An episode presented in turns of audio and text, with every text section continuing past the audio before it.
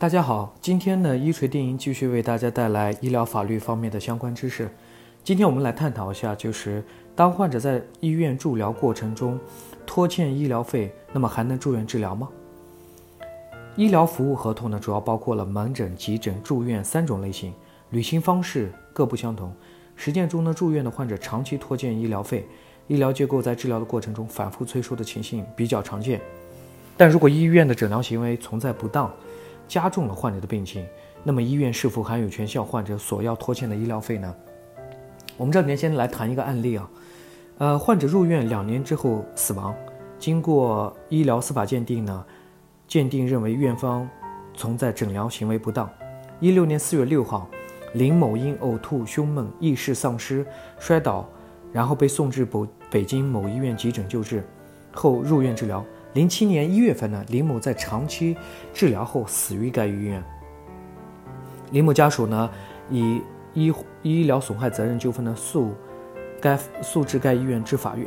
主张医院的诊疗行为存在过错，要求医院对林某的死亡承担赔偿责任。经过司法鉴定呢，林某的死亡原因主要为小叶性肺炎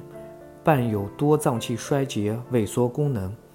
其中医疗行为呢存在过失。在导致林某损害的后果中呢，院方的责任比例呢参考值为百分之四十到百分之六十。最后法院判决呢，该医院构成侵权，对林某的损害承担百分之六十的赔偿责任。此后呢，该医院呢又以医疗服务合同纠纷呢诉至法院，主张林某在住院期间拖欠医疗费用一百三十四万。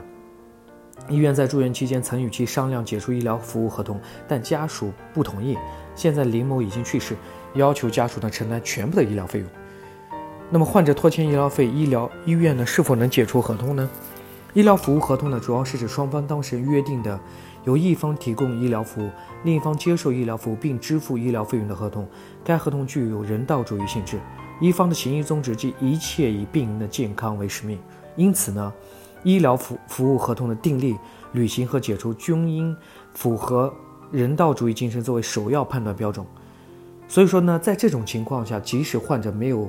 呃，经济能力来支付院方的诊疗费用，那么院方也不能单方解除医疗合同的，也不能逼迫患者来出院。只有对符合出院条件的病人呢，住院治疗已经没有必要，那么解除合同是可以发生的。而对患者没有治愈，尤其是一旦出院即将面临生命危险的危重患者呢，医院是。在任何情况下是不得以拖欠医疗费为由啊随意解除医疗合同的。以上呢就是今天我们为大家带来的这个关于拖欠医疗费还能在院接受治疗的一个分享。啊，北京运动健康呢汇聚了国内外著名的医疗专家、法律专家、司法鉴定专家和法律专家，我们为客户提供第三方的医疗评估，判断诊疗行为是否规范、合理、合法，同时提供专家辅助人服务，协助当事人进行更好的维权。如有需要呢，请致电我们的热线四零零零六七二五七二。